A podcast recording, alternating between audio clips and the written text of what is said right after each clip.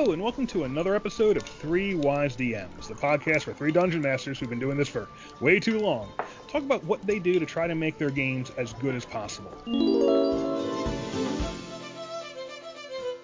I'm Thorn, and I'm joined by Tony. And Dave, here I am again.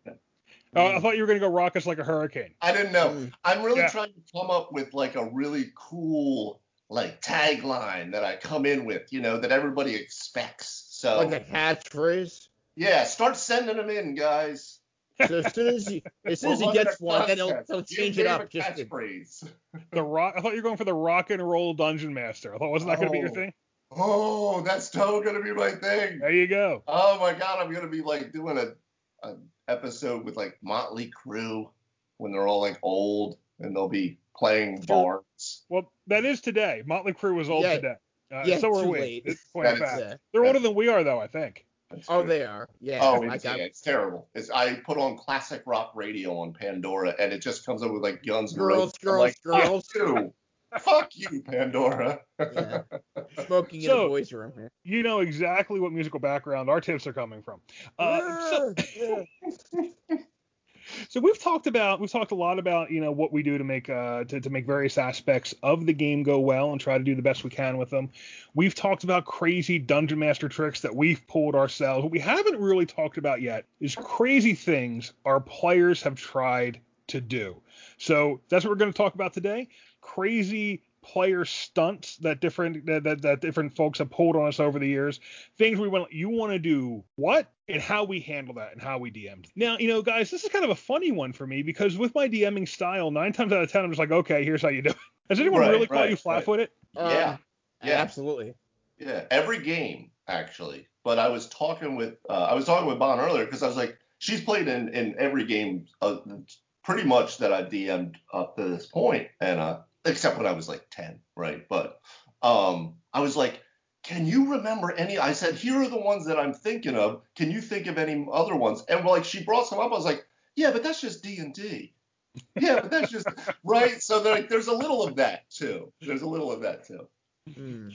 Like what? Like what's just D and D to you? Well, like just people doing like just weird, crazy ideas. Like not, but like the things that I'm coming up with are either things that that I just went like, holy crap, that's so amazing that I want it to work, so we're gonna figure it the fuck out. Or it's like, wait, you really are doing that, and I'm trying to have you not do that, and you're still doing that. And you're gonna die, and I'm trying to save your life. And, you know, and so well, we'll get into all of that. There was a great meme that uh, my friend sent me, and it said, um, "Your expectation of being a dungeon master is you're going to teach your friends how to be fantasy heroes, and then the reality is it's more like you're a second grade school teacher for insane kids, and no one's allowed to die until the end of the semester." I think that that's yeah. That, I think there's there's some fairness there. Yeah. Yeah, I definitely think so. I mean, you know, and it is kind of it's that it's that fine line between okay, the player's doing something crazy I didn't think of and how am I going to DM it, and the player's doing something crazy that's going to get them all killed. Dear God, why aren't you seeing the signs? You know, they're like, we're following the signs. Every sign in that direction is a stop sign, and a, and a wrong turn, and a no no in a no outlet sign. It's go back. So in the um, in Bloodstone 2, which I'm actually going to reference again in this later, um, there is a trap where you walk into the temple when you finally reach the Temple of Orcus. You can't fly in there, and there's a sweeping staircase with all these stairs, and every time you step on them, you take damage. Hmm. So there's no flying, and every time you step on the stairs, you're taking damage. Ooh. So, what are my guys doing? It's the endurance, the Iron Man. They're trudging up there like, ow, ow, ow. I can heal. I got potions. I got wings. Can I apply first aid? And they're doing this, and I'm like, oh, slack-jawed, and I'm like, actually, if you had searched the area better before you started this insanity charge up the stairs, if you drank the water out of the fountain, you don't take any damage. But where, that, that's not fun. I want to I want to Were charge there up. any clues? Were there any clues pointing them to the fountain? Ah, Uh, the phantom, the fountain was in fact magical. There was water in there, and if they dug around, they perhaps would have seen that the magic was tied to it, but they didn't. This I'm was gonna, like yeah, Rambo gonna, no jockstrap up these stairs. I'm gonna agree with Tony on that one. If there's a fountain in the room, like, and you're not checking it, like, uh, fuck you, then you're done. Like, I, I can't help at that point, right? I mean, there's a fountain. How is there water in this thing? We're like 150 feet down below the center of the earth. Come on, and there's still fresh water in it. DM David's not afraid to kill players. speaking of speaking of traps, so here's one um, that I didn't know if it was necessarily like it was no, it was crazy. So this is when I jumped into DM kind of a, a little like a multi-night uh, arc with uh, Bonnie's nephew Jake was running a long running campaign in his world, and I jumped in. So I in essence took my character out, my paladin, Aaron Pendragon, and I made him. He had gone off and gotten lost, so they had to kind of search for him. So anyway, it was a cool world though because what Jake had done is he took the modern world, maybe a little bit in the future, and something had happened, some sort of like blast from space or an EMP or something. It in essence wiped out all technology. So now you're kind of in this dying Earth thing. Uh, so it kind of set it back to like D and D times, but Very much We Sword of yeah, we were yeah, we were still modern enough, uh, but like we couldn't use gas powered stuff. So like they had created like like steampunk things. So like we had this steam powered Bronco, you know, and shit like that. So they're traveling, and I in essence because it's set in in now it's set in Pennsylvania, right? Like we were going all around. Like our headquarters was the King of Prussia Mall, right? That we had taken over. No monsters could possibly find you in there. I can't even find it. Right, right. It's a, it's a fortified position. You can't get in.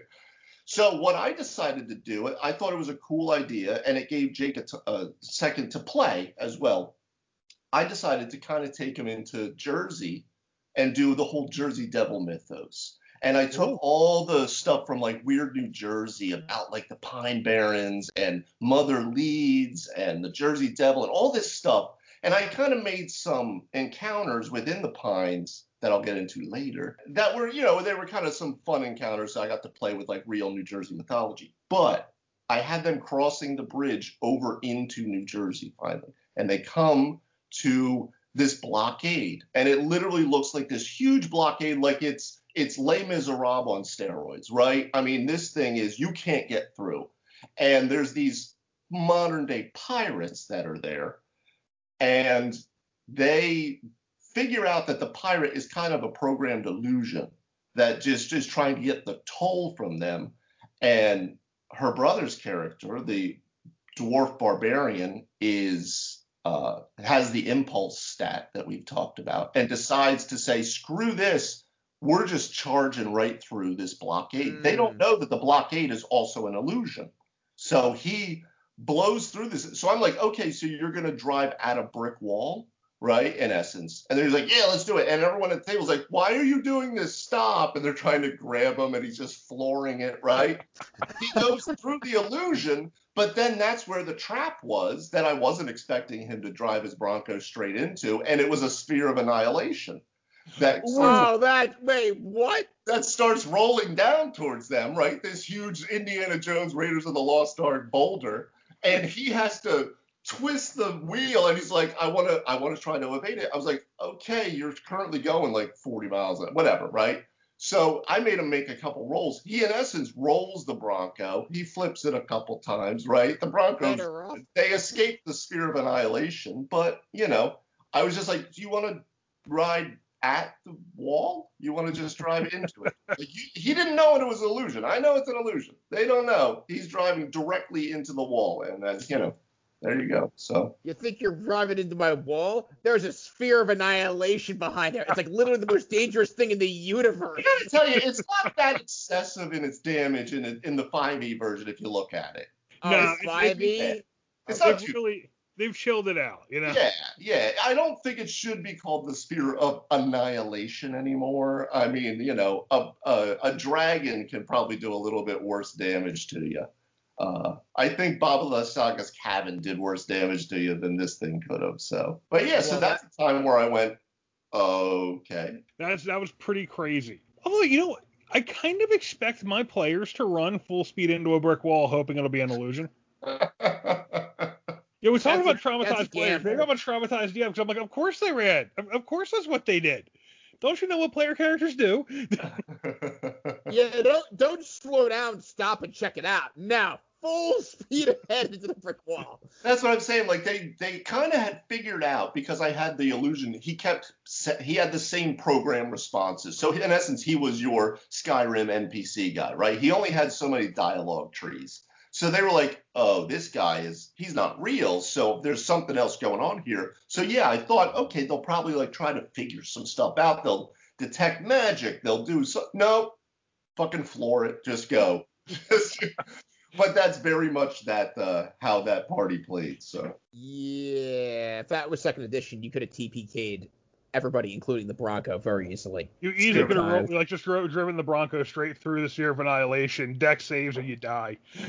Well, I, you know, I mean, I just I talked for a while there. I'll just I'll back it up with my with my second one just because I gave you guys the whole background of uh of kind of that that campaign, right? So it's kind of this modern day D and D thing, the Swords of Shannara or whatever, right? So I get them into the Pine Barrens, and there's a whole lot of stuff. If you check Weird New Jersey, the magazine or anything, there's I want to see this setting.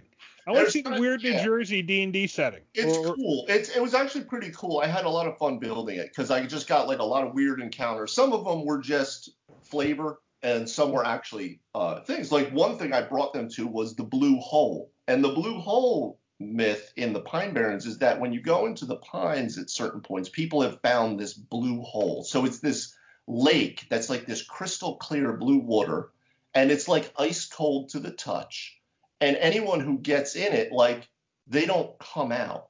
And if you come near it, like if you didn't you didn't get in, but like you and your girlfriend went or something, right? And she's got lost and you run, you come out of the pines and people find you and you have white hair and you don't know what happened to you. So I'm like, oh, this is some cool like bottomless pit confusion spell lake, right? Yeah. So that's literally what I built it at. I built it as a confusion spell, and it's bottomless. It goes down nowhere, right? So again, like the fountain, you come in the woods to this crystal clear lake that's cold to the touch, even though it's like what summertime or whatever, right? So this is weird. And one of the characters, I think, fell under the confusion spell. So they can obviously see that something's going on here. So what does uh, Jake's character do, Bonnie's nephew, who was the DM of it, and now he's getting to play uh, his first character of the two or three night campaign. He played two characters in like two or three nights. that Um, tells us something about that tells us something about how he played. oh yeah, he cannonballs into the lake, and I'm like, oh, okay. And I have him, re- you know, roll his wisdom saves, and I think he's making his wisdom saves generally, and they are trying to. Uh, the one character is water walking. He's trying to pull him up with this rope. Jake's not taking it. He decides to swim down because he wants to see what's at the bottom. Mm. And every round I say, there's nothing at you don't hit bottom. There's there seems to be no bottom. And he goes, okay, I keep swimming.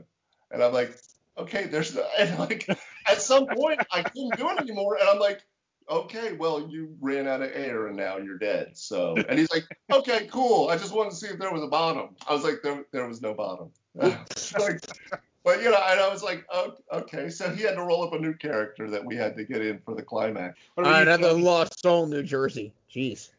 Well, yeah, I think that happens pretty frequently in Jersey. I mean, Yeah, no, I mean Jersey is a great thing. You want some cool D and D stuff, man? Just look up New Jersey. You know, like I made It's- Mother, I made her a pain witch, which is a, was a pretty cool homebrew thing that I found. Pain. Definitely for out of the box. Yeah, it's really it's cool. It's cool. I found it. It's it's called I don't know. You could probably find Pain Witch 5e. You guys could Google it out. It's pretty cool. It's it's creepy. They kicked her ass, but you know, she was creepy enough. Yes, the, the, you have a creepy down to a science in Ravenloft, that's for sure. Oh well, that's yeah. It's just written for it, man. Yeah. All right, Tony. So what about you? What are some? I I have been in some of your games where players pulled some crazy stunts. Like I remember being in your games where we did something where okay, the players had sword, you know, uh, Vorpal sword, and the idea was a Vorpal sword could cut through anything, right? Yeah, sure. And we were getting pelted by Goblin Arrow Fire, Orc Arrow Fire, or something. And we're like, okay, they can cut through anything. We carve rock shields out of the rock and just and just move forward behind the rampart, behind these palace, you know, palace style shields until we get close enough to just whack them. Uh, that was something I remember doing in your games. I'm sure you remember some other good ones. Actually, that that's spewed the whole debate there. How sharp is a plus one sword? Is it sharper than a regular steel sword, or is it like a lightsaber? And we'll never get to the bottom of that discussion. Well, that was a um, Vorpal. So that was specifically a Vorpal sword. That was the deal. Supposedly, the way you, the way we were doing it, a Vorpal sword could cut through anything like a lightsaber, and that was why. It, it was Wolverine's claws. It was Wolverine's claws. Yeah. That's I'll say, in my games, a plus one sword doesn't cut all that much better. I mean, it's just Maybe it's better at getting through gaps. You're not cutting rock with a plus one sword. It cuts plus one better. Right?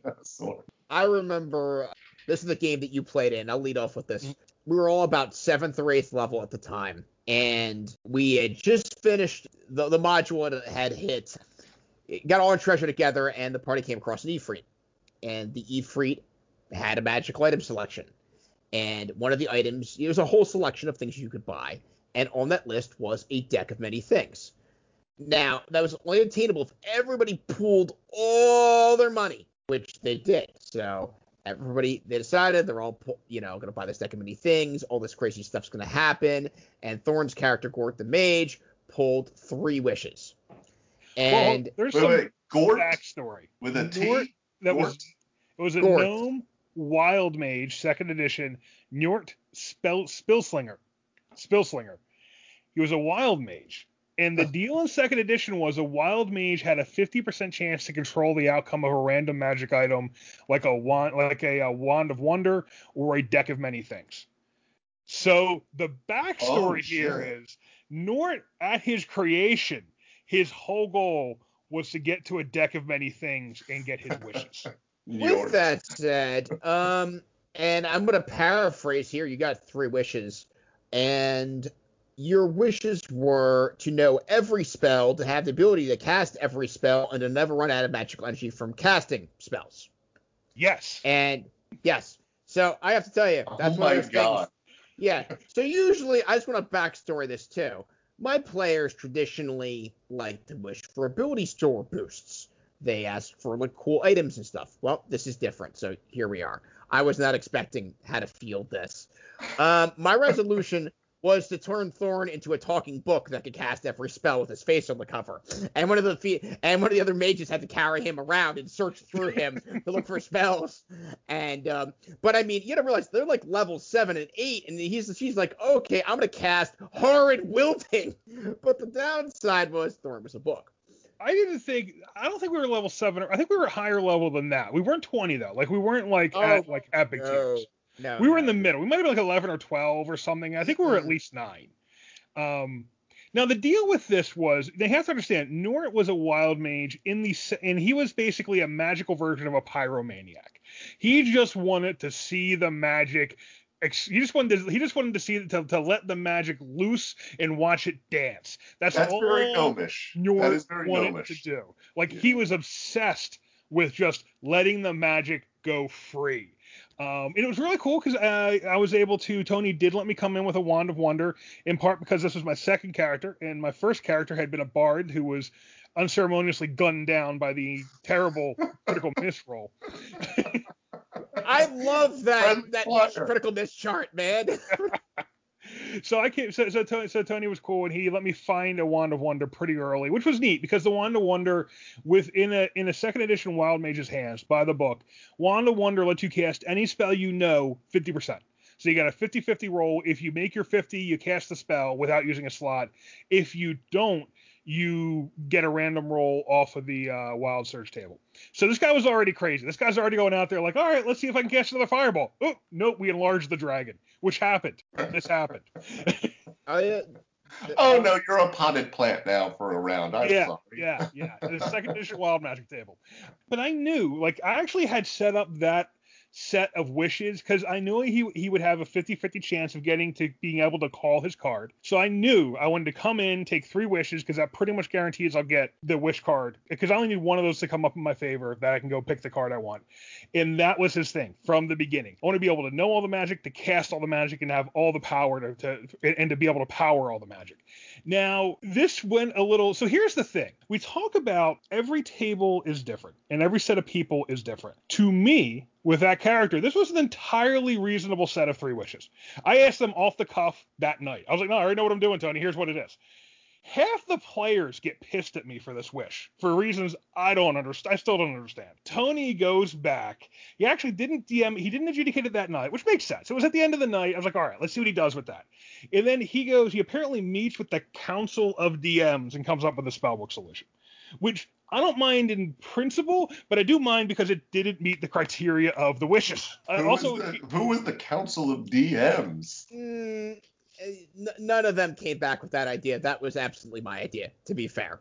What was clear was at least one of them was in the game, and they basically, and these are guys who've been gaming since they were teenagers. And there's a lot of groupthink. There's a lot of we see this all the same way, and I'm kind of came in a little bit outside, so I tend to see things differently.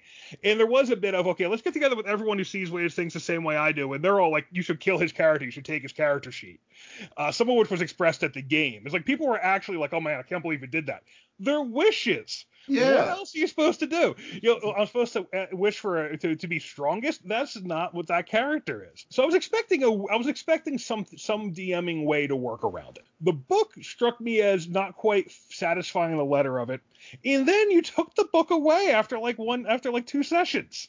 I, I thought you might want feedback. I don't know. Wait, so you got turned into a book, and then you Yeah. couldn't, and then you could, you couldn't even, you you didn't finish that uh that that No, no, he tier got a- out. or- no, no, he was a book for an entire game, and So the deal with the Oh. book was I could cast any spell only once. Okay. So so I it had every spell in it, but I, I could only cast any spell from it once, and then that page was gone. Gotcha. Okay. So Okay. that's how the book worked. And, then you yeah, also did you also play the mage that had to carry you around? no. no, that Oh. was a different character. Was, Was that a mage even? I think someone carried me around. I don't No, remember. I no, don't that was Jan's character, and she carried you around that game and kept Oh, looking through you right. for spells. oh Christ. Oh Christ. but no, the uh, what was it? The Great Lawful Authority. Who was it who came and got the book and had me and basically said, "Look, you got to turn back." Primus, Primus, but you didn't know it was Primus at the time. Not the. I mean, if you if you would like to have stayed a book, I mean, I I, I wouldn't have strong armed you back into you know being a biped. Actually, biped. I believe I did say I wanted to stay a book. It was it was either you have to go back to this or you're or, or, or you're gone from the game, as I remember. Now You weren't letting him stick around. let's As- put this a- into a timeline though. Th- Where where did this land in terms of then Tony's character turning into a larval mage, a giant uh, pile of was undead after. bugs? It Interesting. was after. It was Wait, after. so the book was after the undead bugs. yeah. yes. And to be uh, honest, Oh, I'd I- rather be a book than a pile of undead bugs. I wonder if that Pile of undead bugs could at least could at least move itself and look human. The book the book did have more magical power. You you did. That's a that's yeah. an ex, that's a huge amount of power. Yeah, that's that's pretty huge. So I, I mean, honestly, in that book, let me if we're talking about like what did having all the spells in my campaign world look like? Well, let me tell you, you would have had all the spells from Al-Qadim, Birthright, Dark Sun, Dragonlance, Kara-Tur, Planescape, Ravenloft, Savage Land, Spelljammers, and all the custom spells. And not to mention all the PHB and Tome of Magic spells. Yeah, you that's had a like lot, hu- dude. you had hundreds of spells. And I I went through a lot of them. I remember I was, I was pulling I was pulling up all the wacky spells I could when I had that ability. I was like, what can I find here? And I, I do believe, I think you said it right. Your character definitely expected to resolve differently. However, as a player, that that would have then put you. Yeah, I, I honestly even know how I could have resolved that with you staying in the campaign. Well, that It's point. what I, At that isn't that kind of one of the issues with because I know a lot of people get myth because they kind of turned wish the volume down on it, mm. especially with the this edition now, and kind of in that way, right? Because some wishes like you just don't even know how to, you know, because I'm not an art- Genie, I, I- want to be the world's most powerful sorcerer. I don't know how to, you know, I don't think like an archfey would do if they were granting something like that or something. So like you're trying to do it within like the world you built, and I could see how that could completely just explode everything, right? I would mean, have at done something. I would have done something that I felt was more followed the letter of the wish a little better, without actually giving all that power. What does that actually look like? Um, I probably would have given the character knowledge of all the spells without normal ability to cast all the spells. So what that would mean is when you hit a level, he'd probably get all the spells on the level. You know, so so he would already know all the spells because that's not that big a deal. I don't think in second edition, you know everything in your level fine and then maybe open up something where there's a way through wild magic to cast anything at like any level, but not a reliable way. You know what I mean? Like I probably would have worked off the wand of wonder in some way to be like, okay, so here's your level. You can try to cast a spell above that level, but for each level higher, you've only got a, you know, you you you start at like a 50-50 or like a or like a like a 70-30% chance to cast it. And for every level higher, it gets worse and worse and worse and worse. So like at eighth level, you could cast ninth level spells, but at you know when you're when you when you're act I mean at eighth spell level, when you're accessing like fourth level spells, well you pretty much have no chance to successfully cast that magic, and then have some weird wacky wild magic thing go on. I would have suggested something like that if you had talked to me about it. You didn't. You went and you talked to other people about it, and then came back and told me what The you're doing. Circle of Eight. He talked to Yeah. Morgan Kanan I and, did. And Al- Morgan Kane's like, kill that fool. I'm like, easy, Morgan. relax. but, but here's the problem. So it's like, okay, the DM. So like, I do something the DM's not expecting in a room full of people who kind of see things the way that in, in a kind of a similar way about how D and D should work. So I'm bringing an idea from the from like a different angle. But then the, the, the kind of the then the decision gets made among people who all see D and D in this kind of same way, and it kind of just comes back, and I don't have any kind of like I don't get to negotiate it, I don't get to talk about it, which was very different from what Tony expected when he decided he wanted to wish his his wizard into being a storm giant. Yeah. yeah, yeah. Then again, You there, were were- in my ear between our 24/7. games that I could have like taken taken a college class in between those games It wasn't credits. just the length of time. It was like you expected to be able to have input on how that came out. I mean, that was totally different from how you handled it when I did it. Well, let's be clear. You also said I'm handling this, and this how I say this is going to happen is how it's going to happen. And I'm like, well, And you kept that's right. lobbying. Well, I mean, here's the thing. I did not see a way to resolve that, and I'm, so I'm trying to get across. So you asked for literally, I mean, all the spells. What's the gold piece value attached to that? Like, uh, is does this could could this witch get you that many gold pieces versus with all the magic? And my short answer is no. So you couldn't get all the magic. Also, you certainly couldn't comprehend all the magic without going nutso. You didn't use any of this magic to protect your brain or your form in this. Mhm. Like your head should have been the size of my couch.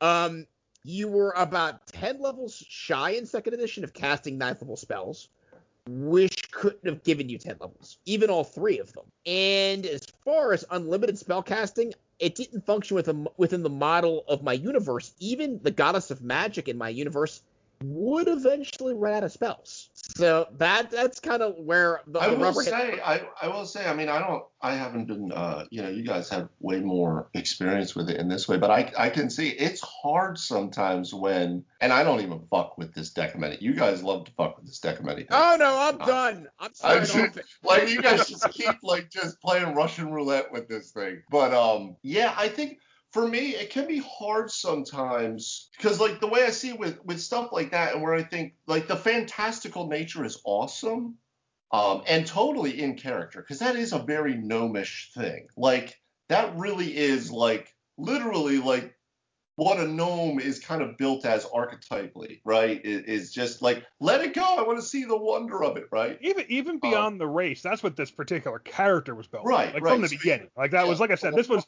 this had been a plan for him. He this is Right. this was his great dream. This was his dream coming true.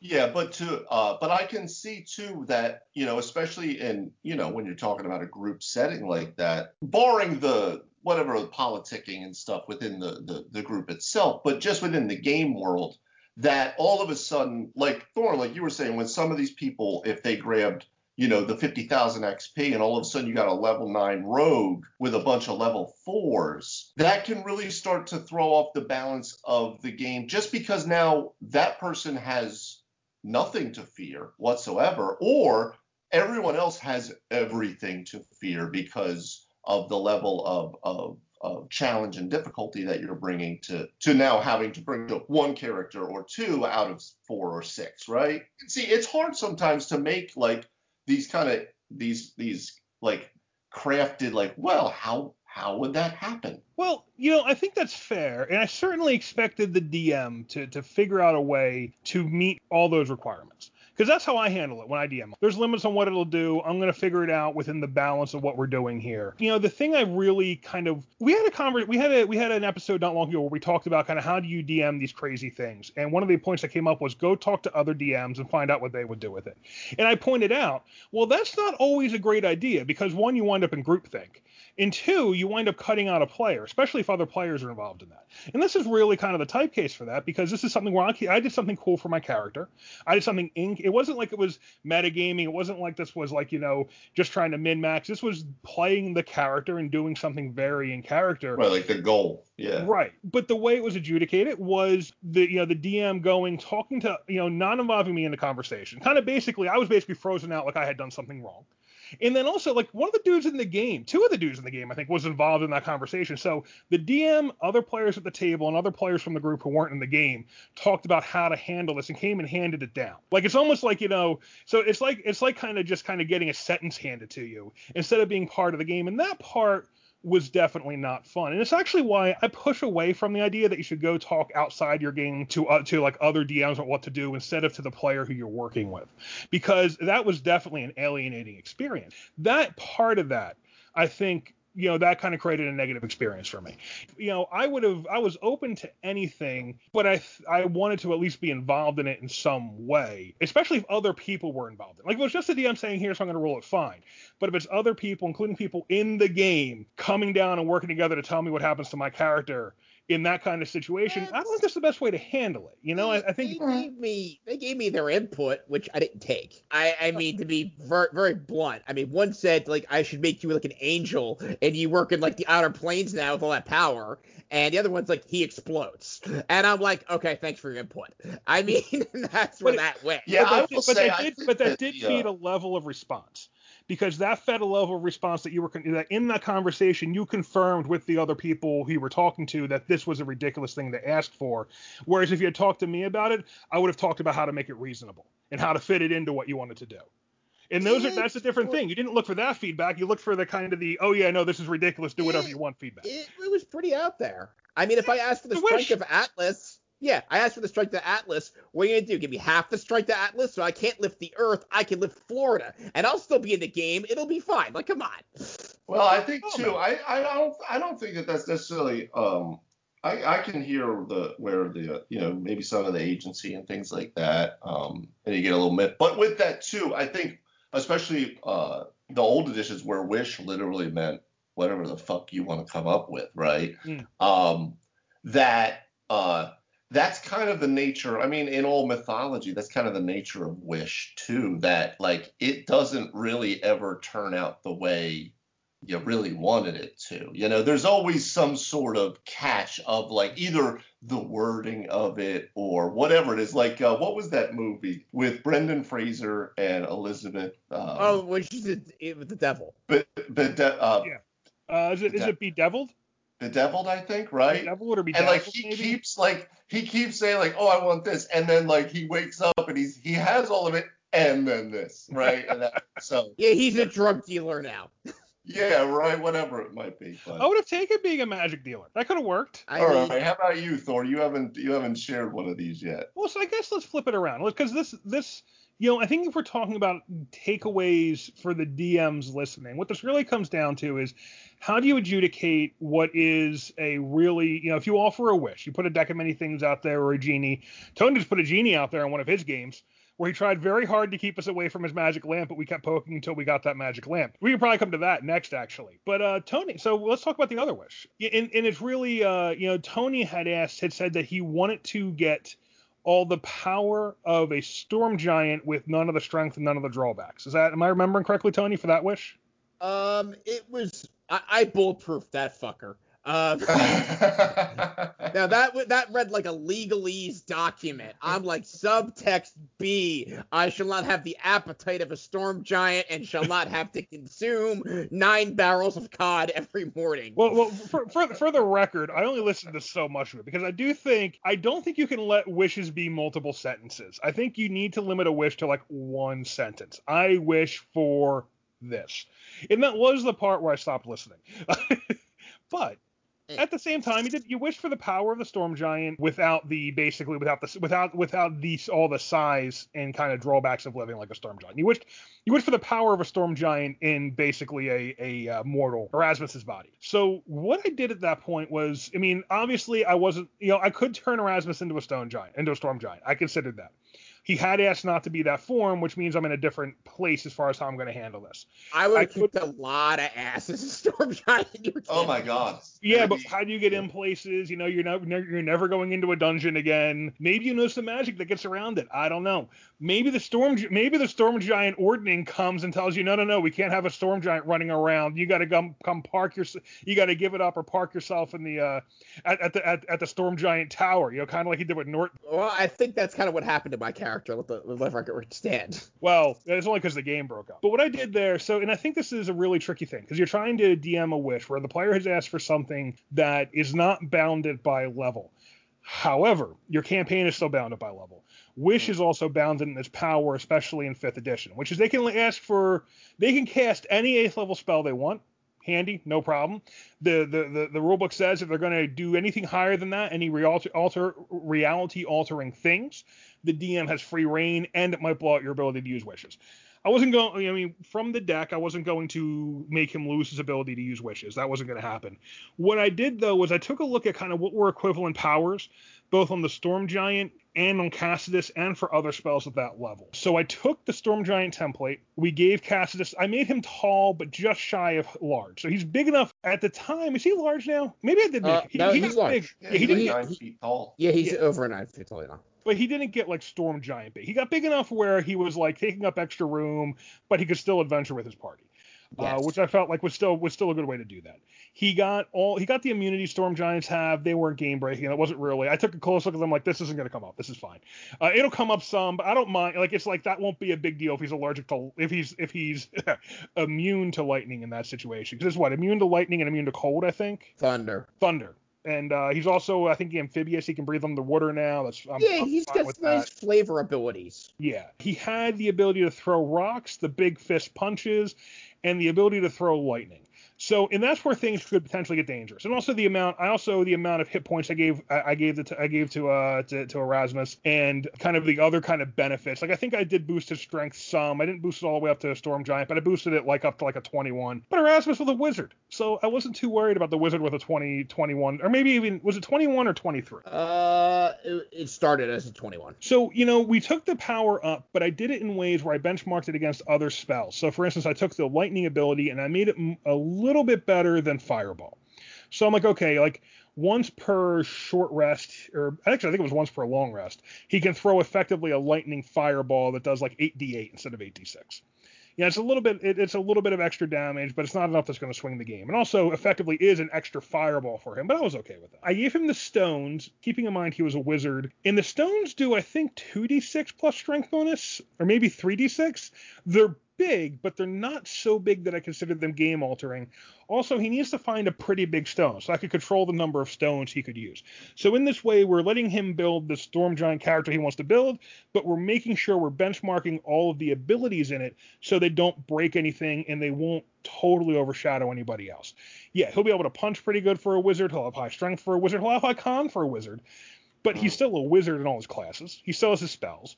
The stone throwing is nice, but I can always say you can't find any stones. And I figure I'll let him have like one to six stones at a time. So he's not going to go out there and be throwing like, "Ah, I'm throwing 30 stones. You know, if that comes up, he just won't be able to find any stones that are the right size. I can then limit, I can control that that way. I don't mind if the wizard steps up front and starts fighting. We were actually short on uh on tanks in this game, so having a the wizard being able to tank a little bit was a good thing. I mean, And, hell, uh, my bard is a frontline fighter now, right? So yeah, why not? Erasmus, What is Erasmus this giant stepped- monkey? Yeah, Yeah. Erasmus has stepped into Tony's game uh, in, in the Storm King's Thunder as his DMPC. So so he's still Tony's also playing with Erasmus. And I don't think he doesn't he's not coming off as any as, as broken to you, is he, Tony? No, not not uh, honestly. Yeah, exactly. Like I looked at that whole list of stuff you gave me at the time, and I'm like, wow, like this is fantastic. But when am I gonna hit with Thunder?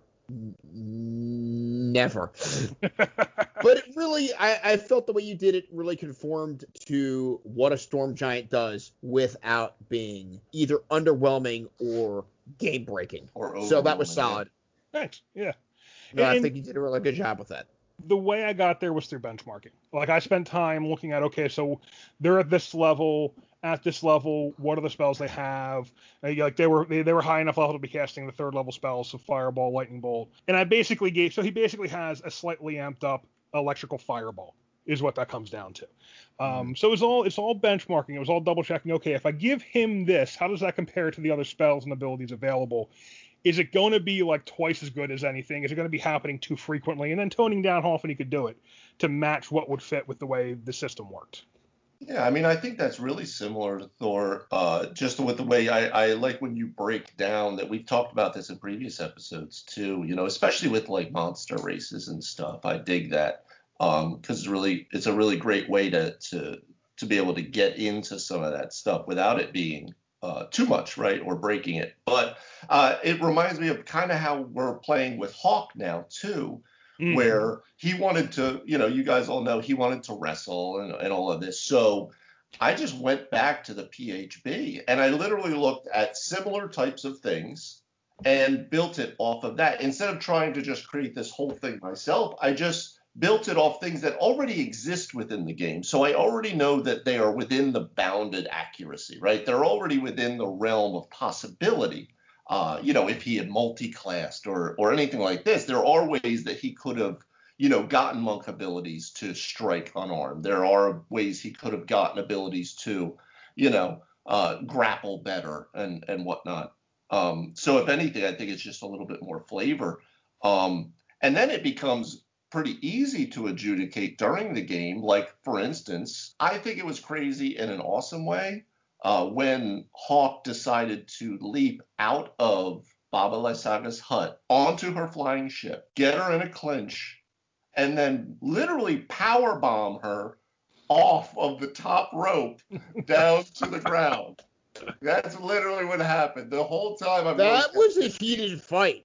This needs to happen. And he literally like straight up power bomb like the Dudley brothers. He put her ass through a fucking table match. like And I'm glad that worked out. We can laugh about it now, but the rogue was down, the cleric was down. I'm pretty sure the artificer was down or mortally wounded or had been down. Yeah, it, it, it was warm in there the rogue actually got the the rogue was up at that point because she actually got the killing blow right after you did it. Like yeah, you and yeah. Baba Lysaga on the ground, the rogue like like leaps up and drives a, drives a knife into her heart. Yeah. Good enough. Yeah, but yeah, when he just, just resurrected, like I think she had been revived in like yeah. between those 2 mm-hmm. turns. It was it was very close. But then so, it becomes very easy to it to you know, well, how do you want to do this? Well, then it's kind of already there, you know, if you if you kind of backed into it in a way. That's one thing that I actually really appreciate with 5e because there was no CRs no bounded accuracy. And as much as I kind of look at the wish spell now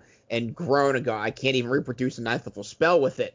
At the same time, it provides a lot better structure. Yeah. So you don't have guys just using like, well, I have a wish. You could do something really cool with it, absolutely. And the DM really does have a caveat there, but it's not the reality stone. Mm-hmm. Right, right. Well, there, there is the ability, but you're the DM is specifically given more control over it, and there's player risk involved because they're basically trying to make Wish something that is an effectively playable ninth level spell, is what it comes down to. Yeah, that you could come across in, you know, when you're not ready for it, too. in one of my earlier games, this is before uh, Thorn did that, the party wizard in a different deck pulled four wishes. So we all had Githyanki sword fragments, and one of the big quests was to find all these sword fragments and, and forge it.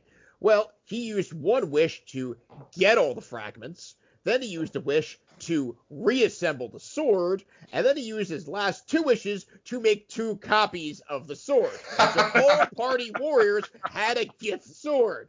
I'm like, well, we just shit the bed here. Okay. But you see, that is where I would have gone. Okay, the you know getting the fragments. It tells you that you know exactly where each fragment is. You still got to go travel and get them. I wish them right here. The wish does not have that power.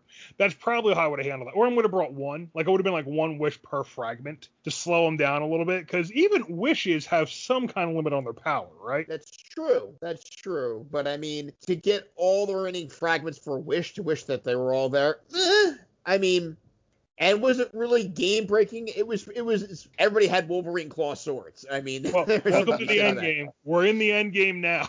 Yeah, yeah. Yeah. I will say the one the cool thing that wa- after the book incident with Nort, uh, so we did the book. We went to the uh, we went to the other to to to, to Primus's world of Modron, I believe it was. You know, okay, we went through the change. He came out with the ability to learn. I think it was any one spell or or it might have been two spells per session. So he was at least able to increase his spell access. Where at the end of every adventure, he was able to go find a spell, even if it was in like some weird spell book and that was still in the word we were using, and pull out the spell and use the spell. And I think I did pull out at least one of the fa- uh, what was it? What are the name of those? The the the, the things from Forgotten Realms, the Phaedron? No. Um, Oh yeah, I, that's right. No, Farum. I let you have a Yeah, Farum I thought- spell, and it was pretty ridiculous. Actually. I did pull out a Farum spell. He wouldn't let me get the Farum heal, which is what I had wanted. But Oh my god, it's like, why do I need a cleric if you got that spell? exactly. Wait, what is it? Uh, fill me in here. What is the Farum? That's true. We should. Okay, so the Farum are these. Uh, they're creatures in Forgotten Realms that are. I don't know their background necessarily, but they are basically like these like uh, ancient things, ancient be- uh, creatures of magic with Mhm. ridiculously advanced spells. So like they literally have a wizard spell version of heal, at like as like a fourth level spell. Yeah, they make a, a lich look like a parrot. Yeah. Okay. and they're these they're essentially i don't they're almost like the elder things of magic like if you think of like like kind of these kind of great elder powers but the magical in nature uh, and they they had their own civilization a long time ago. Now there's like ruins around, and they occasionally the pharaoh you might you might run into one like in a in a, in a deep under underneath a dungeon somewhere. okay. But their magic is ridiculous, and yeah. So he so I, I was I have that book floating around. I think it was the Magic of Myth Drannor is the name of the book. Right. Well, what about some craziness that wasn't wish inspired? Yeah, we've gone through that. Hey, you, Dave. I think we're back to you this time. Oh well, I mean, I, again, like it's it kind of goes back to uh, sometimes it's I I just say oh well that that's just D and D, you know, but you know when uh, Bonnie brought up the thing, she's like oh well what about when uh, Thorne's character he dropped the Hunger Hadar in the first room and then the cleric dropped Dawn in the middle of another room having to make everyone make saves on it, you know, meanwhile annihilating all the enemies. Uh, and then she had to leap over to get Hawk, and and I was like, well, yeah, but that's just D and D. That's not like craziness, even though it kind of is, right? But it's the craziness that just is inherent in the game, and that's kind of what's hard to like to separate out. There are some things that absolutely, right? They ride right on top, and they kind of always will. But so many things happen, and I feel like I forgot more than I remember uh, because that's literally every game. Something is happening that makes me go, uh, you can, you know, like yeah, do the Matt Mercer thing. You know, you can certainly try, you know, because oh, sure, let's let's see what happens. You know, like what you guys are doing currently. You know, as I as I bring the listeners along on the uh, on our trip through Barovia, you know, you guys now are inside the creeping hut that is no longer creeping. And then Thorin goes like, "Hey, I think maybe we could try to make the thing creep again." You know, so they literally have a walking fortress, and I go, "Huh." Well, uh, yeah, she's going to look into that so that I now have, you know, some time in between to be like, okay, how do I want to like, how do I want to build this? Because it's it's not something that's just, oh, well, you do it this way, and everyone would have their different idea. And you know, do you want to you want something that is um, enjoyable and kind of like feeds the the players when they you you want to you want to reward them for thinking outside the box and for thinking of cool stuff and you want them to do that but then you don't want to do so much that like you start breeding Tarrasques at some point too you know so mm-hmm. it's always that that balance between okay I want to give them cool stuff but if I give them too much cool stuff then like the rest of the thing is not necessarily going to be as enjoyable. Maybe. Who knows? Let's find out. you know, tune in next week as we continue on the uh, the insanity that is whatever that group wants to call themselves. That is that is what the uh, I don't know what we're called in that group. Is Nothing it, uh, yet. Nothing yet. I, I Somebody brought that up at one point on a. I saw a post or something. They're like, "Does everybody have a name of their group and this stuff?" And I'm like, "Ah, you know, you don't have to. You know, sometimes they just come about. You know, not everyone has a name." So I, that was definitely, and I do think we should get that. I 100% believe really, since it was your idea, you feel Yeah. that that should happen. Phineas has the heart of the hut. We just need to plug that back in, and the hut will follow our commands. That's the way I see Yeah. this working. As soon as we find it's her key fob, we got this. We'll drive it right around. Even if even if it loses, is it- the thing is, I think it's one of those things where even if it loses the ability to attack, I still think it's pretty cool. Because I can understand those attacks are pretty ridiculous. I don't know if we should be getting that level of artillery out of our carriage, but I just think you know I want to walk around Barovia in Baba Lysaga's hut. Well, let's see how how Strahd feels about that. Oh no, I totally get where you're going like, with it. Yeah, I'm just I'm seeing how where we're gonna go with it. I, that's all. So one of the Still um, making the in- sausage. in the uh, earlier editions, uh, we kind of determined success or how things would work out in terms of magic was the quality and degree of spell components. And I have to apologize because a lot of the names I use are either duplicated or very similar. So this wizard was Thomas the Mad, not to be confused with Sir Thomas.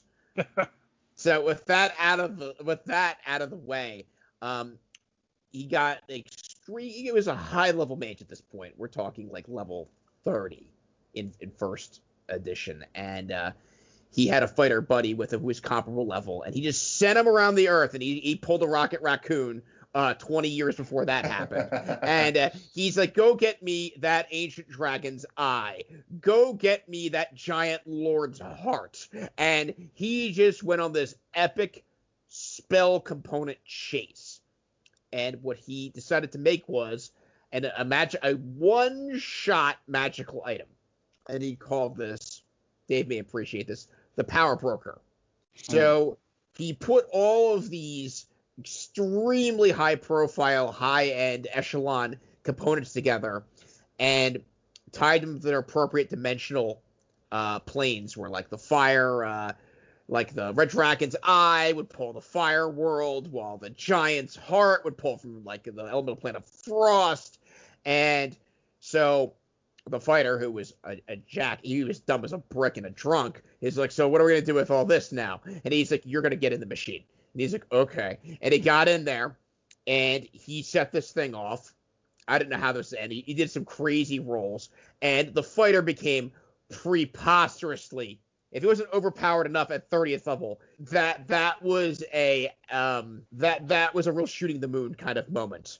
and he was like, "So how do you feel?" And he's like, "Indubitably, I feel fantastic now because I have a 21 intelligence." And um It's he- elementary.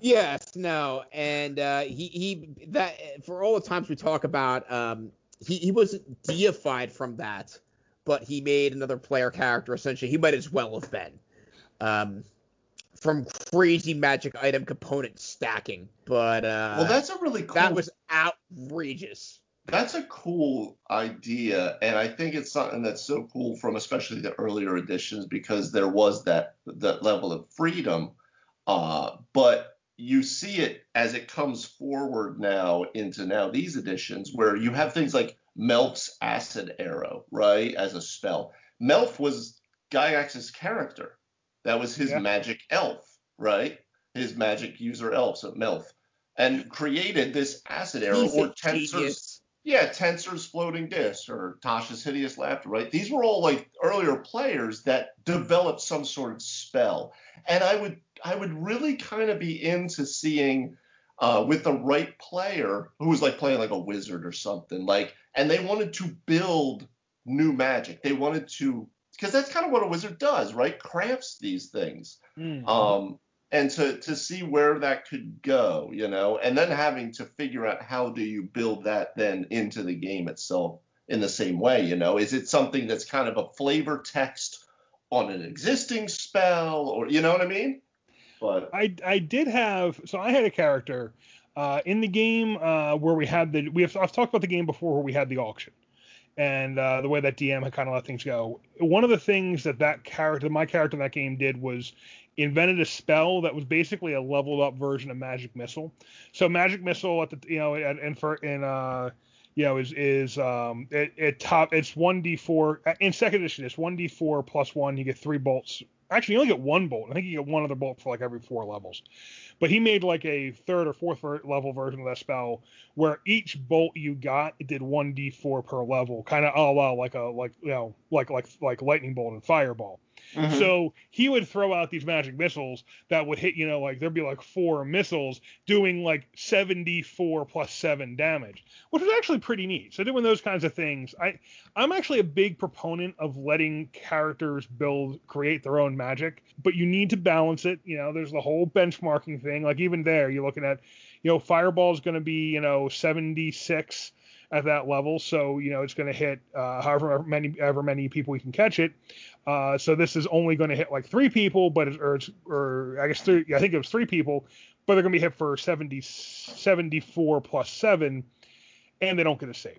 So you got to balance yeah. those things out, kind of the plus and yeah, minus. But you're also you're you're having to burn a requisite spell slot in yeah. the same way, right? Yeah, because you're pumping that much more power into it. But yeah, I, I think that's cool. It's actually there's a uh, on the current season of Critical Role, the one guy who plays a wizard uh, has started to do that. They started to kind of craft some of his own spells, you know, like you know, Widogast's, whatever. And uh, and I just think it's such a cool idea because so many of the spells that are in the in the PHB and in the supplementary stuff is stuff that they came up with at the gaming table, you know, because somebody went, well, I mm. want to make this, you know, and I, I, just think that's really cool. So it would definitely be something I would be into. I don't know if either of you guys read from back in the day the book Spellfire. No. I believe Ed Greenwood wrote this. I could be mistaken on this, but the point is, one of the characters in the can one of the campaigns I was running back in the day acquired it, one of the warriors, back and it basically.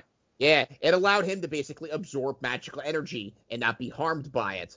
Uh, but his ability to expel it was really questionable. It was kind of like a superpower, really, from a symbiotic ability he mm. acquired. Mm. He came to me, I was the wizard in the party, and he's like, How can I really expel this?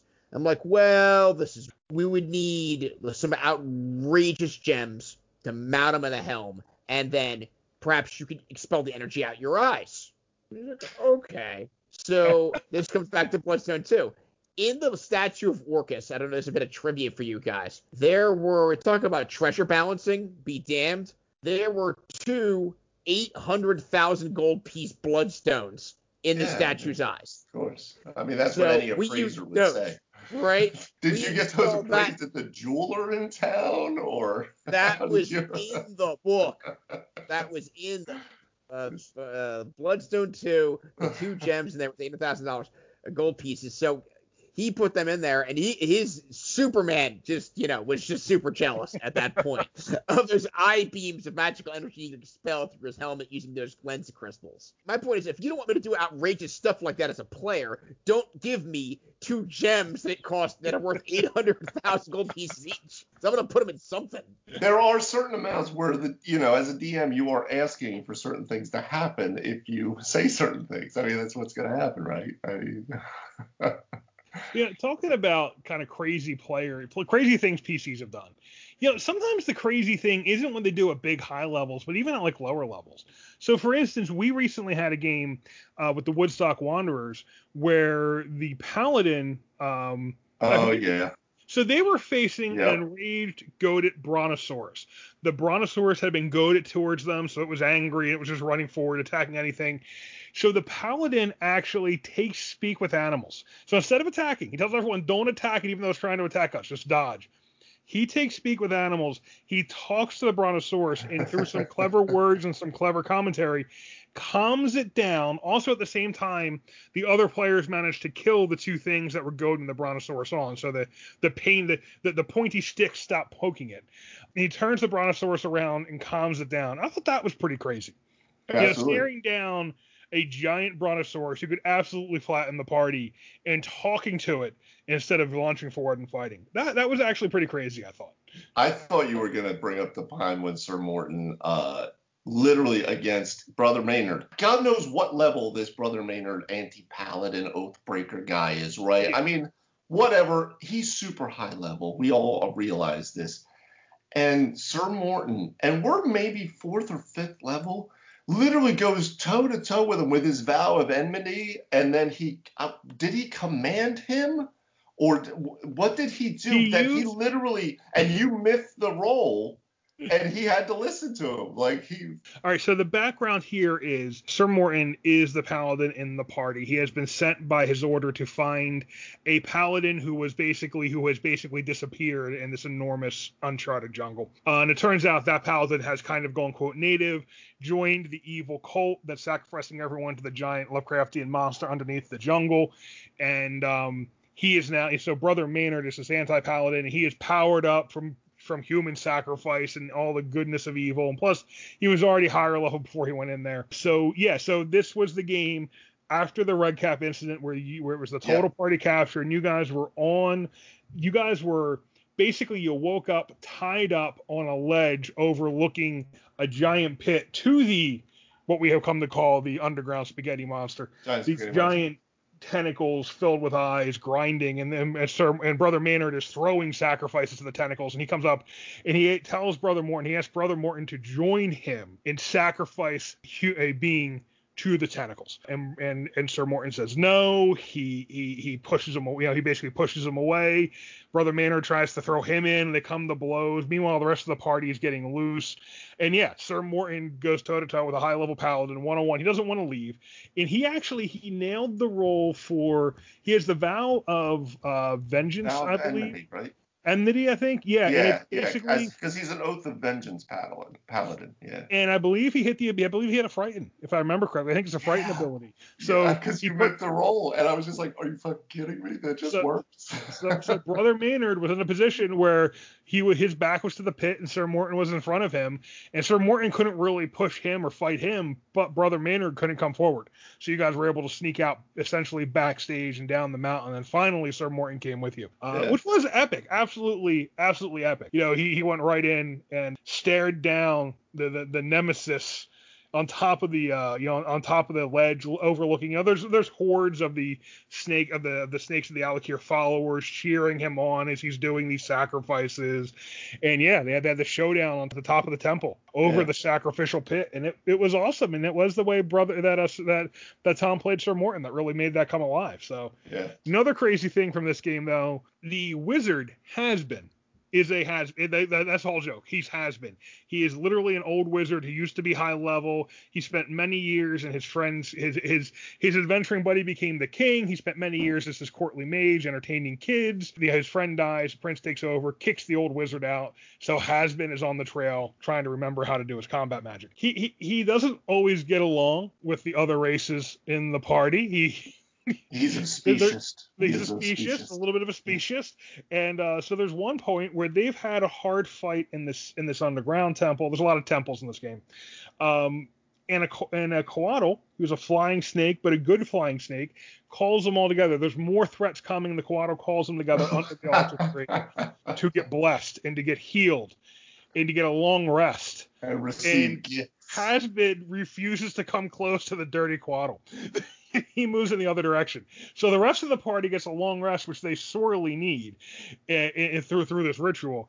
It has been running out the kind of the basically the, the hallway. He's trying to go up the hallway, and a bunch of um, star spawn, uh, not star spawn, um, Yeah, but basically it was a start. Yeah, it's the, it the, was the- Star Spawn, Yeah, yeah, like a whole horde of star spawn led by a priest starts coming down. And he's basically he's in a boat trying to row away because this is a flooded temple. It's it's uh the temple's got got stone and water. It's it's it's it's a uh, kind of an aquatic island kind of kind of underground temple. You got to see it. It sounds it looks it, it it works better than it sounds. Trust me. But he's in a so the wizard's in a boat. Pretty much out of spells, pretty much out of hit points, rowing towards the entrance when a new horde of bad guys comes in, and everyone else is like on the other side of the temple, like you know, a hundred feet away, getting getting healed. nice and rested up, and yeah. So that's when we found out he had the retreat spell, and he used it, running very quickly across the stones back to the temple before he was, you know, captured and carried off. Not the first time he has been almost captured and carried off because he wanted to run away. Yeah, it's uh, it's another great uh, example of great role playing from uh, from players, really playing into the character. Also, back in the day, I saw some really wicked abuse of the clone spell. And the same Thomas for Mad, the Mad, you know, that amateur uh, Tom Riddle slash Voldemort tried to divide his soul seven times. He did it Oh, 13 spoiler times. alert! Spoiler alerts. You did it how many times?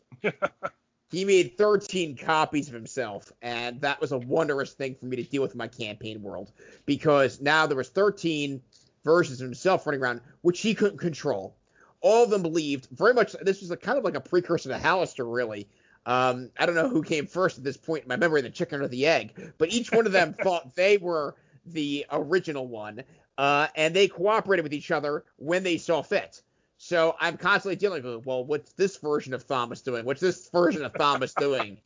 oh, he's burning a village down. What's he doing? He's making ice cream. You know, it was that that was another It's like- That reminds treat. me of. Uh, do you, did you guys watch the uh, the CW Flash series? Uh, I saw No, but I know they did Back. Crisis on Infinite Earths, right? Yeah, they did, but the there's the one character, he's a main character, Wells, Dr. Wells, and uh they play this whole thing where like he has multiple versions of himself through all the different Earths. And the stuff they do with this guy, that's what it reminded me of. Because some of these, like, he's one of the best actors I've ever seen. Because he's playing these ridiculous is really versions of yeah. himself from like all these different Earths. So it's kind of like the same thing. Like you got 13 versions, but none of them are the same. You know. That or 13, it's yeah, the I imagine it's movie. bad enough running a couple undead or a couple lesser demons your players summon, let alone 13 other versions of themselves guy. running around the world. plus the other players. But they weren't all in the same area, right? They were all over the world doing their own thing. doing whatever they wanted, whatever dimensions they wanted, because they were all 30th level wizards. They're like you were scattering Oh. ourselves to the wind. Yeah, I- yeah. This has been a great game, guys. We're gonna retire these guys now. So yeah, the this is an argument for, for character retirement, I think. Okay, when there's when you've made 13 of yourselves running around different dimensions, I think we got to put this one on hold. you won. You won. One D and D. We'll get together for an all-star game at some point. We can play the whole Council of Thomases. You have all 13 of them in a party. Yeah, right. They're like the Shazam, right? Like the eight uh, brothers and sisters. we hear stories about the bards seducing all sorts of crazy things. We actually had the wizard, and this was Cassidus, I believe, Tony's wizard, who decided to seduce the bronze lich. Not knowing her provenance, not knowing what she was underneath. Yeah, she was the oh, kind of yeah. This was before he became the it larval. worked for. Deadpool. But so this was that character before that character became the larval mage. He had a romance with the bronze lich. Um, it only only almost too Mm. late did he find out what she really was. In the bronze lich, for those who don't know, is a character who can appear as a beautiful, noble woman, and she is powerful in the land. But underneath, she is a bronze skeleton enhanced with all these magical gems, and she is actually a lich. Oh man, it's the Melisandre scene. Oh god. Yeah, sorta, Oh sorta. man. And, and I believe Tony, didn't you almost wind up in a bad situation where you found out what she was in a room alone with her? Um, she she kicked my ass is, is what happened there because like I I was a level 11 wizard at the time and I was like a pair I, I thought I was my character thought he was pretty hot shit to be perfectly honest like I mean level 11 E- it's, it's in 4e and in 5e level 11 you're you're solid like you're like Not you know, you're the in a witch. right? Well, yeah, no, and she's yeah, and she's like ah, kneel, kneel before Zod, and I'm like, don't underestimate me, and she's like, I'm a level 29 solo, and I'm like, yeah, yeah, dude. Like a lich is hard against a level 11 party, much less a level 11 dude. yeah, no, out she there like with your ass slammed me through like you I feel like I, did, I, feel like. I, feel like I did a very good job of hiding the twist in that particular campaign. Yeah, Yeah, people That- didn't see it those monsters. mildly traumatic. so remember, bards, be careful who you're seducing. The girl's gotta have no skin, yeah. Yeah, no flesh at all. Just just an animated skeleton. I mean, there's not really much romantic you're gonna do with that. Other some other crazy player stunts. We've talked about the Iron Walls before, but they got way out of hand. That's that's so that was uh, when when Tony's wizard came into the one campaign world, hit a level where he cast Iron Wall, remembered shenanigans that had actually been kind of ruled away in first edition, just started dropping, flying from flying carpets, dropping Iron Walls on armies. I mean, we're flying above them. I put an iron wall down in the middle of the army and it falls over. It doesn't matter which way it falls, it gets piece a part of the army. Or turning dragons to stone. There was that. There was absolutely that. Yeah. In a uh, different campaign altogether, it was a Rifts campaign, uh, which is a futuristic sci-fi, like you know, uh, apocalypse scenario. Uh, we had been constantly clashing with the coalition, who was the the uh, ruling faction they were like the Empire for all intents and purposes, the generic Empire.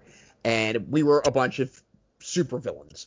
And we're like, you know, we're tired of these guys. Like, how are we gonna really stick it to them? We could do this, we could do that, and it's still it's still on like actual Earth. And we're like, you know what? We're gonna rob Fort Knox. And then that happened. So we used magic and guile and Ocean Eleven our way in there. And we met we got in there. They're like, oh, there's no way they can rob this place. Well, unless you have a character who has class 50 strength, who can lift pallets of gold like he's lifting, you know, a stack of my pillows, and then throw them into the dimensional portal. You know, then there's no way you guys could possibly escape. And we cleaned out I forget what the total tally was, but I think we all walked out of there with like, something the effect of 300 million credits each. So we bankrupted the Empire. We took all their money and left and hid in a different dimension. So good luck chasing us. We went to another dimension. was this the same? Tell was this the same game where when you guys did that, it kind of like that was like okay, this this was good. And this, different this Rifts game. That was my fourth level paladin. Okay. This was my super villain who I based off of Kenshiro from Fist North Star. Actually, so, I've never seen that. What's his deal? Uh, that particular character was a mutant essentially from the Marvel Universe, but he was inspired by Kenshiro from uh, that anime. I don't know if you're familiar with it. Uh, his uh, gimmicks include touching people using certain key points and causing their heads to explode. Ah, okay. Yeah. I've seen that. I, I, have seen that scene from Fist of the North Star. Sounds balanced. Sounds oh, balanced. extremely yeah. balanced. So not only the guy who is invulnerable, super strong, super fast, he could kill you with lethal touches. Oh yeah, I mean, I, yeah, I could easily build encounters for that. Well, you know what though? I've no, I mean, I gotta tell you, we it, it we made it work because my my my ceiling is literally the the, the sky. So um, like I, we went up fighting like avatars of gods and okay, and we got and like actually that character got his ass kicked on more than one occasion because Rifts has there. If you ever said D and D's balancing was a little hinky in back and first and second, wait until you see this balancing. It's nothing quite like you ever fought a monster with uh with might as well be a hundred thousand hit points because they're floating around. Not mm. often, but there was a couple of things. Now, of course, you're throwing attacks for thousands of damage, but still, they literally well, had. This a, is a game with MDC. It's got a whole different damage scale for, you know, mega damage scale for large size things versus the regular damage scale. Yeah. It, yeah, I never played in Rifts at all. It'd be like fighting. It'd be like fighting a dragon with thousands of hit points. Right, right, right. You're gonna run out of spells. or missiles, depending on what's happening. So, I mean, we've talked a lot about what uh, the crazy things players have done. And Tony, like you said, you said you, your your sky is the limit as far as what you let them do. What tips do you have for DMs adjudicating these crazy player stunts when players pull them? Well, as uh, Spock said in uh, Wrath of Khan 2, the good of the many outweighs the good of the few. So don't do anything that's going to absolutely blow up your game don't be afraid to say no. I don't want. I actually, I'm a, a pretty liberal DM. Like, I let some crazy stuff fly, as you guys are seeing in the campaign. But really, those two, I would say. Mm. What about you, Dave? You've had some of this crazy stuff go down in your games. What do you try to do when you try to adjudicate it? How do you try to make it work or tell them no? Well, and again, it depends on what what it is they're they're uh, they're doing or they're asking for. If they're just trying to do something cool, like during combat or something like that, then you know, very much, you know, you can certainly try that type of thing, and then we'll see. You know, try to try to roll it out, unless it's something that's completely out of out of the physics of the game, right, or out of the verisimilitude of the world. You know, continuity, as Tony likes to call it. If it's Mhm. things like where they want to go in terms of like you know uh, power or magic items and things like that, that's kind of what we were just talking about, and it's that's where I get a little. Mm, I'm not sure. You know, I I want to. I want to give, but I don't want to give so much that it complete because you can, as we've talked about before, it That can really tricky. start to affect the game. You know, which isn't necessarily a bad thing. I mean, it's still a game in the end, but you know, the the the enjoyment of it, you know, that could maybe get a little stale. You know, if you get everything you ever wanted, type of thing. Well, Um, get I think it's on a very case by case basis for me though, depending on the what campaign it is, what group it is, and and what we're playing at that point. You know what we're doing. that, Very that's ve- that's very well said. Yeah, it's definitely case to case basis, and Because we've kind of talked Um, about it with Barovia, right? With the Ravenloft setting, you know, and magic items and that whole idea. Because it's like, well, it doesn't really fit in the same way. Not in the same way like with with Storm Kings, where it's this more open world. You're just in the Forgotten Realms, and you know, magic items. It's it's it's different. You know, it's just different. So I think it's very it's very case dependent on what what you're playing at the time. I would say I agree with everything you just said. But if you're doing something very Uh, you know, don't, don't don't don't get used to that though. That someone's trying to do something that's you know really cool. It's going to affect their character. I I'd be very mindful of creating a disparage, like a, a real gap between characters, because Mhm. back in back in the day that sometimes flew. But right now, I gotta tell you, I've been on the business end of that personally, and it sucks. When you're like, there's a character who's jumped out in front of me now, and I'm gonna be, and I'm just there down the highway already. Like I'm in the parking lot and I'm turning over my car and they've got a 50 mile head start on me. You don't want to create that dynamic, especially if the player feels there's really nothing they can do to change that. Hmm. I do think there's definitely an element of what you're letting one player do, you have to let the other players do. You know, it Mm. might not be the exact same thing, but you can't let you you really can't let one character get one player take their character and do all sorts of cool stuff with them without giving that same opportunity to everyone else. And I think that's something you got to be careful with. You know, you don't because that's really where those power imbalances come from, right? I mean, everyone if everyone gets special abilities, great. If one guy gets a special ability, well then that guy's just kind of you know, well he's getting he's getting more out of the game. Well, his character is, you know, the game itself can can can yield different kinds of rewards, but that is a little bit that can seem unbalanced and unfair. And I think that's the tricky thing to kind of keep control of. You know, with as far as the rest of it goes, I think really you know going back to think about how you can let them do the things they want to do without breaking power balance, like you guys are saying, is really important. In some of the levers you can push and pull there, like we've talked about benchmarking, I think you can absolutely turn things they want to do into a quest. So just because they want something at third level that is ridiculous at third level doesn't mean you can't make them, you know, send them, okay, it's over there, you know how to get it, and then send them on like a three or four or five level quest to go get it, or 10 Absolutely. or 20 level. Absolutely. You can make getting the thing they want to do the adventure. That can become the game. Um, so keep that in mind. Even in the cases we talked about, you know, we talked about wishes a lot here because wishes lead to these kinds of shenanigans. Oftentimes, as a DM, you can turn something from, okay, I want this. Well, here's where you go get it. And now, as the DM, you now control the time until they get that and the path they take to get that. You probably don't want to make it too long, but you at least can you have room to build in some levels uh, as you close up any great power gap. You know, there's these levers you can pull and work with to basically make sure things don't break your game. You know, one thing we didn't talk about is what about when characters want to do something crazy that isn't power related or wish related, like uh, start a newspaper. with the Real, orphans, real the- quick, the Thorne, I just wanted to I wanted to back up real quick.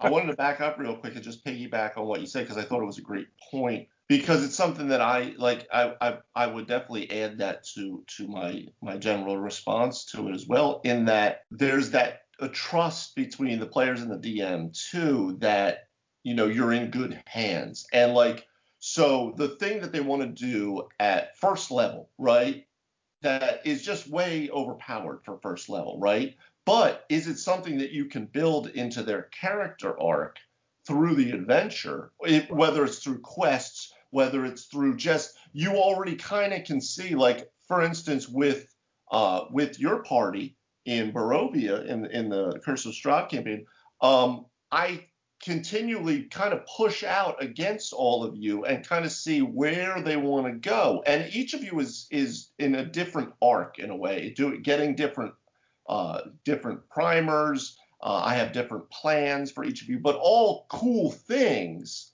you know, depending on the character, but not necessarily all that happen. Oh, that session, you know. Oh, well, that's the session everybody got something kind of thing. You know, sometimes it it those story beats hit at uh, separate times, and I think that's okay too, as long as there's that trust within the game that you know that you're being heard and listened to as a player as well. So anyway, I, I, th- I think trust uh, trusting your DM is super important because that way, if you don't like, if you see somebody get something really cool, that stops other players from the butt hurt or you know any of that other petty table nonsense, which we've all experienced. I mean, if you're gonna make one character, he has to be able to fly. You say, okay, you can fly now. Like, what else? What, what's gonna go on with these other characters? They don't all necessarily need to fly, but you know, maybe, maybe you know that has to be taken consideration. But if we're talking to things not related to power, my last story is the, of, of unexpected crazy player stuff. Was I dropped Barovia basically in the center of my campaign world at one point. I, I believe I mentioned this in a previous podcast. It's a so great Raven thing to drop into your campaign world. Everybody, just drop it in there somewhere. Dave's a little biased, but yeah, Why did it Barovia, it's I mean, in all worlds. I, I already had Greyhawk and Forgotten Realms basically on the same map, so now Barovia, now Ravenloft's in the middle of that, and at this time, uh, operating at a Greyhawk, uh, I had a cleric in the party who uh, I was conceptualized as Obi Wan Kenobi, the original one, General Kenobi. Hello there. And um, he's like, you know what? I'm sick of this shit. Like we're like we're sitting around a game, like okay, we're gonna do this. I was expecting them, like okay, we'll do this, we'll do this. He's like, no, I'm sick of this shit. We're taking down Strahd right now. Okay. And him, Sir Thomas, the one that got the Holy Grail, and Theoden, who is my Drow elf version of Richard Pryor, basically kicked the doors in on freaking Ravenloft uh, and uh, came rolling in there to lay the smackdown on the Lord of the Undead, and that was that was pitched. That was a super pitched battle. It was very epic. Torben wound up getting hit with an imprisonment spell. We had to crack him out of that later at the end of that battle but Strahd did go down and his castle collapsed, true Castlevania style. well, if you put that many things in the world, I guess they got to deal with something, right? They got to they got to take something out. No, no, no we've got we've, we've got we've got uh, Ravensloft, we've got Gray, we got Faerun, we've got Gray, we got Greyhawk. One of these has to go. We gotta we gotta wrap up one of these plot points. yeah. Well, you know, as a DM, I was like Game of Thrones, and they're like, whoa, they'll get allies. It's like, no, we're going right there. We're going right to his door. We can do this. Just the three of us. And I'm like, all right. Wasn't super prepared for this, but here we go. That's really the kind of thing the player should let the DM know about at the end of a session before the next session. Let the DM prep a little bit for that. Nah. Diplomatic mission to the to, to Castle to Castle Ravensloft. Yeah. Yeah, like Ravenloft. That's a big one. I mean, Ravenloft's a big one. That, that's going to take a little prep. So you know, give me some some headroom. But all right, so Thor, you were saying though that well, that I was kind of I was this is another one I was kind of jabbing Tony over because there was I had a character, uh, fourth edition, and this but this was totally unrelated to edition because what I wanted to do with the character was we were in a town that Tony was DMing and he kept talking about all the little orphans running around and this character was kind of a uh, this character was a little bit like he was a snake oil sales, salesman he was a wizard, but like his character was he was a snake oil salesman. He was a con man. He would come up like like make like fake potions and sell them. And he's like, oh, we got all these orphans running around, and I've got money from adventuring. Hey, let's start a newspaper. I'm to teach the orphans. I'm to teach some of the older orphans to write.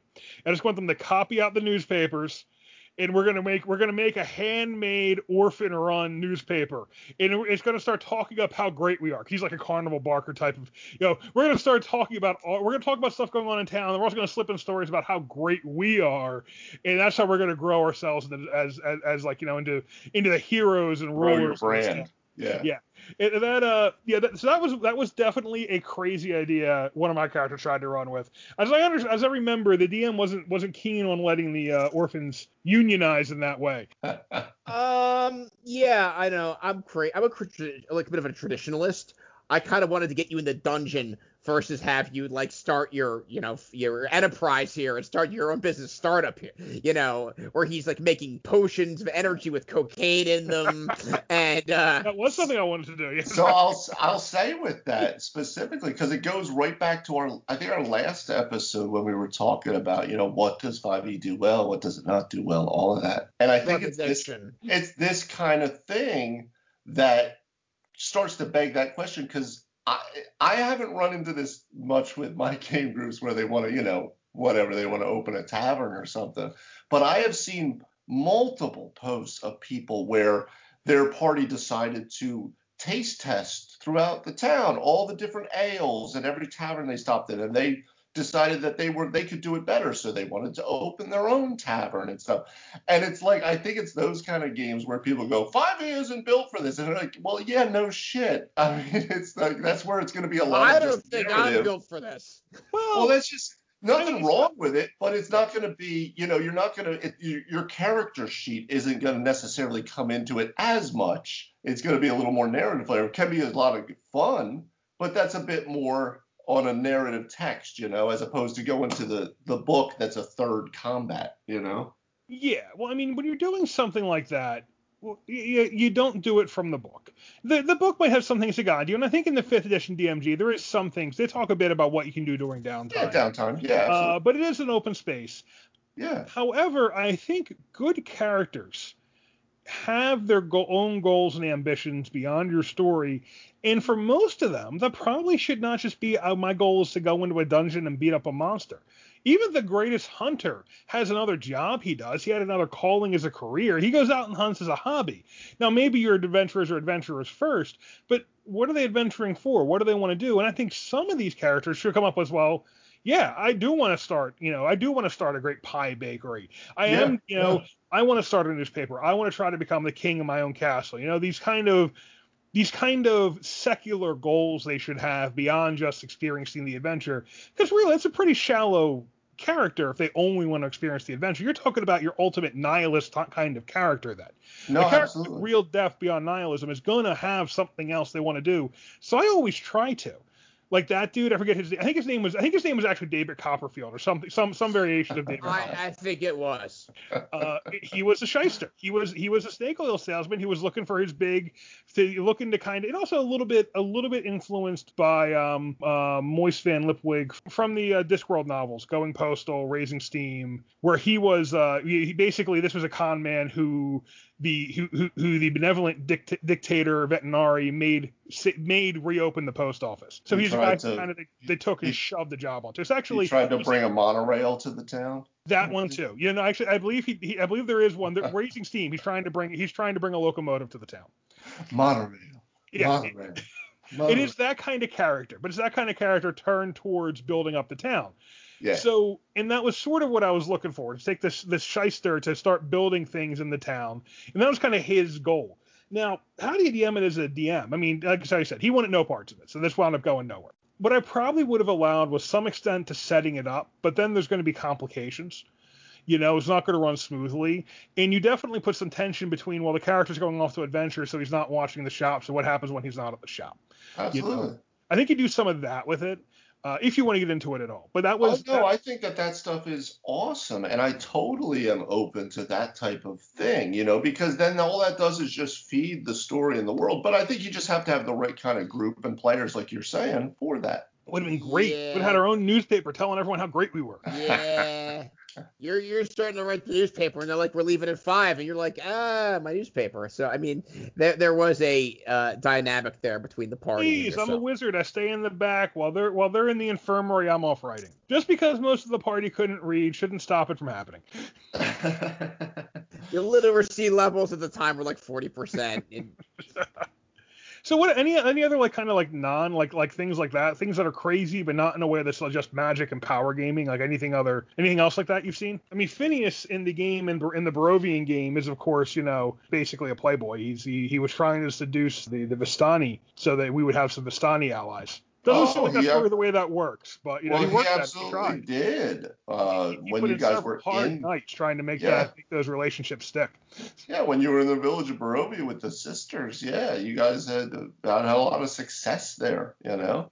But as we've seen, you know, the Vistani are not a block group. You know, they're all individuals. You know. So anything else like that? Anything else of the kind of the non, you know, non-power gaming kind of crazy?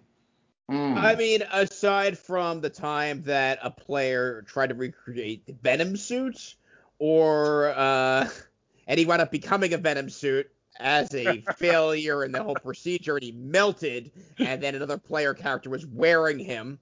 That was a little out there. Um, so that was hold on, that was that was Morgan, right? that was that was the original Morgan, not Hawk Morgan. We gotta keep this. Yeah, that was the original Morgan. He was the Or same. Hawk. This is this is from the game where they burned down the Pixie Village, the, the Pixie. Yes.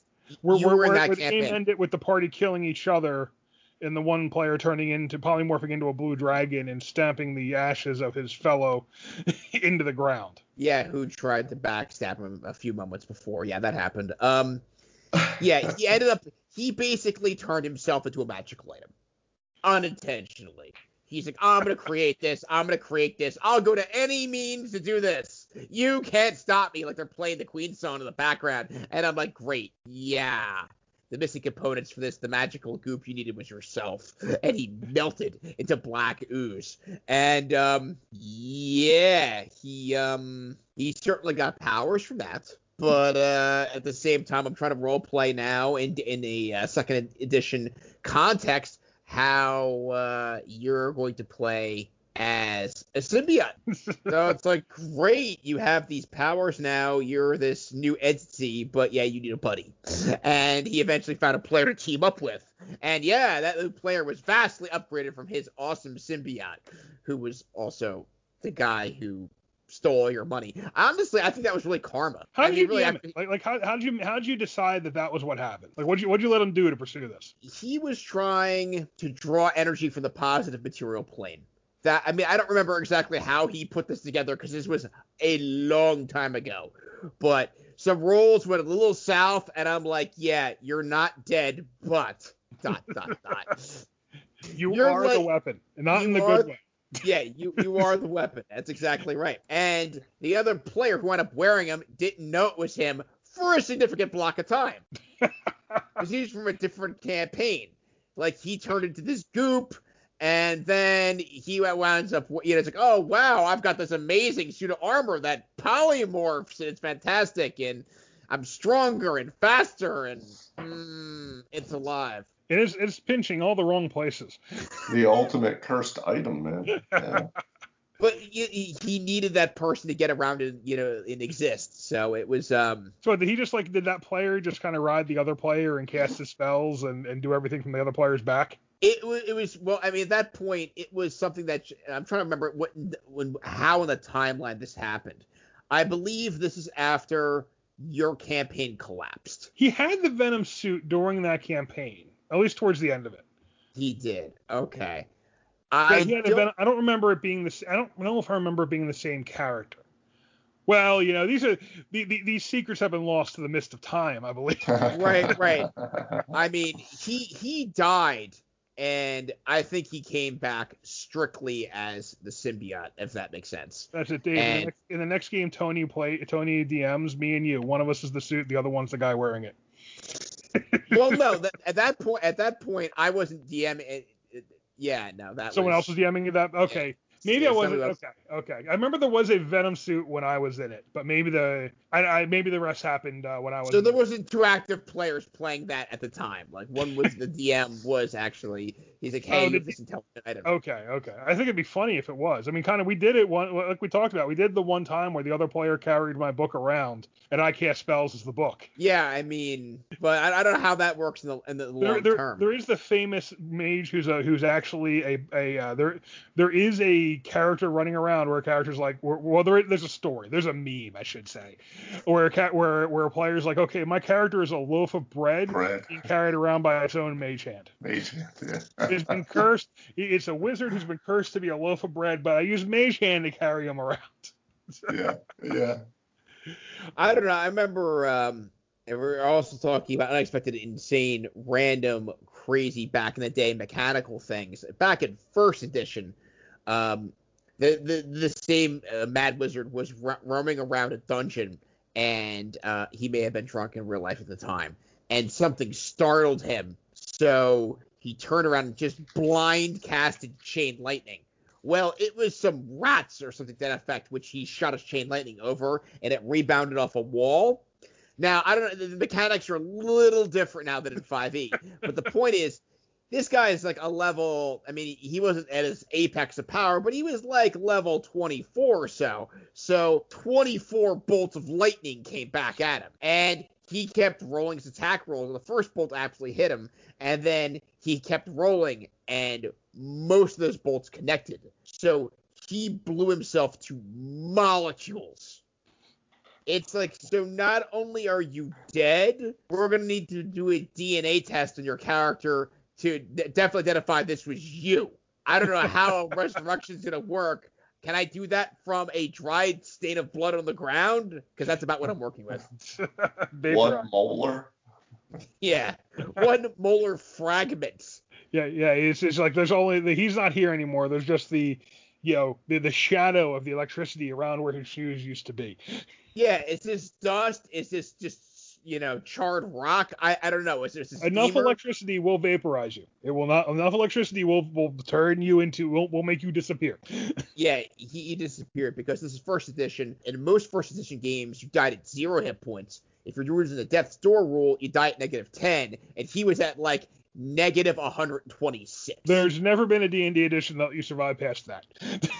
No, Every not that I can think of. Death's Door, I don't care if you're in fourth, fifth, third, second, yeah, they all kill you when you're at like, you know, negative 125. Yeah, the, the plot armor isn't sturdy enough to protect you from that much damage. All right, guys. So we've been talking about this for a while. I think that's the uh I think that's the end of the, the, the, the character stories we'll tell this time, and I'm sure we'll get to back together on one of these later. Any final thoughts before we wrap up here? Yeah, as I said in the beginning, crazy things players do is kind of like the, that's literally the definition of D&D. So Yeah. uh, be open to it. We obviously went over some examples where there are some things you you you might need to adjudicate a little more or you might need to work out but for the most part i like to kind of go with uh, mercer's thing you know you can certainly try what crazy ass thing do you want to do and we can probably cobble enough rolls here together to do it you know and live with the consequences In, in in the dice, all things are possible. yeah, I- it's really, you know, it's uh yeah. Including swimming to a bottomless hole continually. Even though I tell you there's nothing there and it's bottomless, you know, and then you die. Yeah, no, the, the dice are a fantastic tool in that sense, but I, I always stand with my feet firmly on the ground in terms of continuity. Yeah, feel free to try anything. Go ahead. There could be a rule for it. There could be a role for it. Does this fit my universe? If it fits my universe, there you go. And if it doesn't, you could try. Maybe it'll surprise me with like three natural 20s back to back. Is, isn't that what's great about the story? Sometimes it writes itself. Mm. Very true. And for me, uh, I guess I'll leave with two things. Number one is uh, what we t- we said a couple episodes ago, and it dovetails with Dave's point here. Don't say no. Determine difficulty. It's something I read in the Dragon magazine many years ago, and I consider it some of the best DMing advice I've ever had. The crazier the idea, you know, break it down into its components, skills, and parts, and attack rolls or skill rolls or checks or whatever you need. Let them roll it and see what happens. So that, that's that's that's number one. You know, don't let it's the, let the players try. Let them let let the rolls determine what what they're able to do, or maybe they come up with a great plan that surprises you and you decide you want to run with it. Number two, you know, we're talking about crazy player stunts here, and sometimes we look at this as almost like it's like players acting like cats. We see this as almost like the yeah, well, remember, like these are the times when the players were the biggest assholes, just cats knocking stuff. But the reason we remember these stories is because players pulling crazy shit like this is what really makes D&D fun and memorable. Well, and DMs pulling crazy stuff like we talked about in our other episode, that is also what makes D&D fun and memorable. So I say lean into your crazy, let the cool stuff happen, and just do your best to, to, to, to know your power levels, to know your benchmarking, and find ways to fit it in without breaking the rest of the game. And I think that's it, guys. It's been a great time talking with you, walking down memory lane here. Absolutely. Good stuff. Thank you all at home for joining us once again for an epi- another episode of Three Wise DMs. You can catch this content and more on threewisedms.com. You can follow the podcast in just about any place podcasts are served, including iTunes, Google Podcasts, Stitcher, uh, Spotify, all those places. Feel free to follow us there, and if you like it, smash that five star recommendation button. You can also email us at threewisedms at gmail.com or send us feedback on Facebook or Twitter, where we're very active. We're also going to get the Instagram page going soon. We'll see you next week on Three Wise DMs.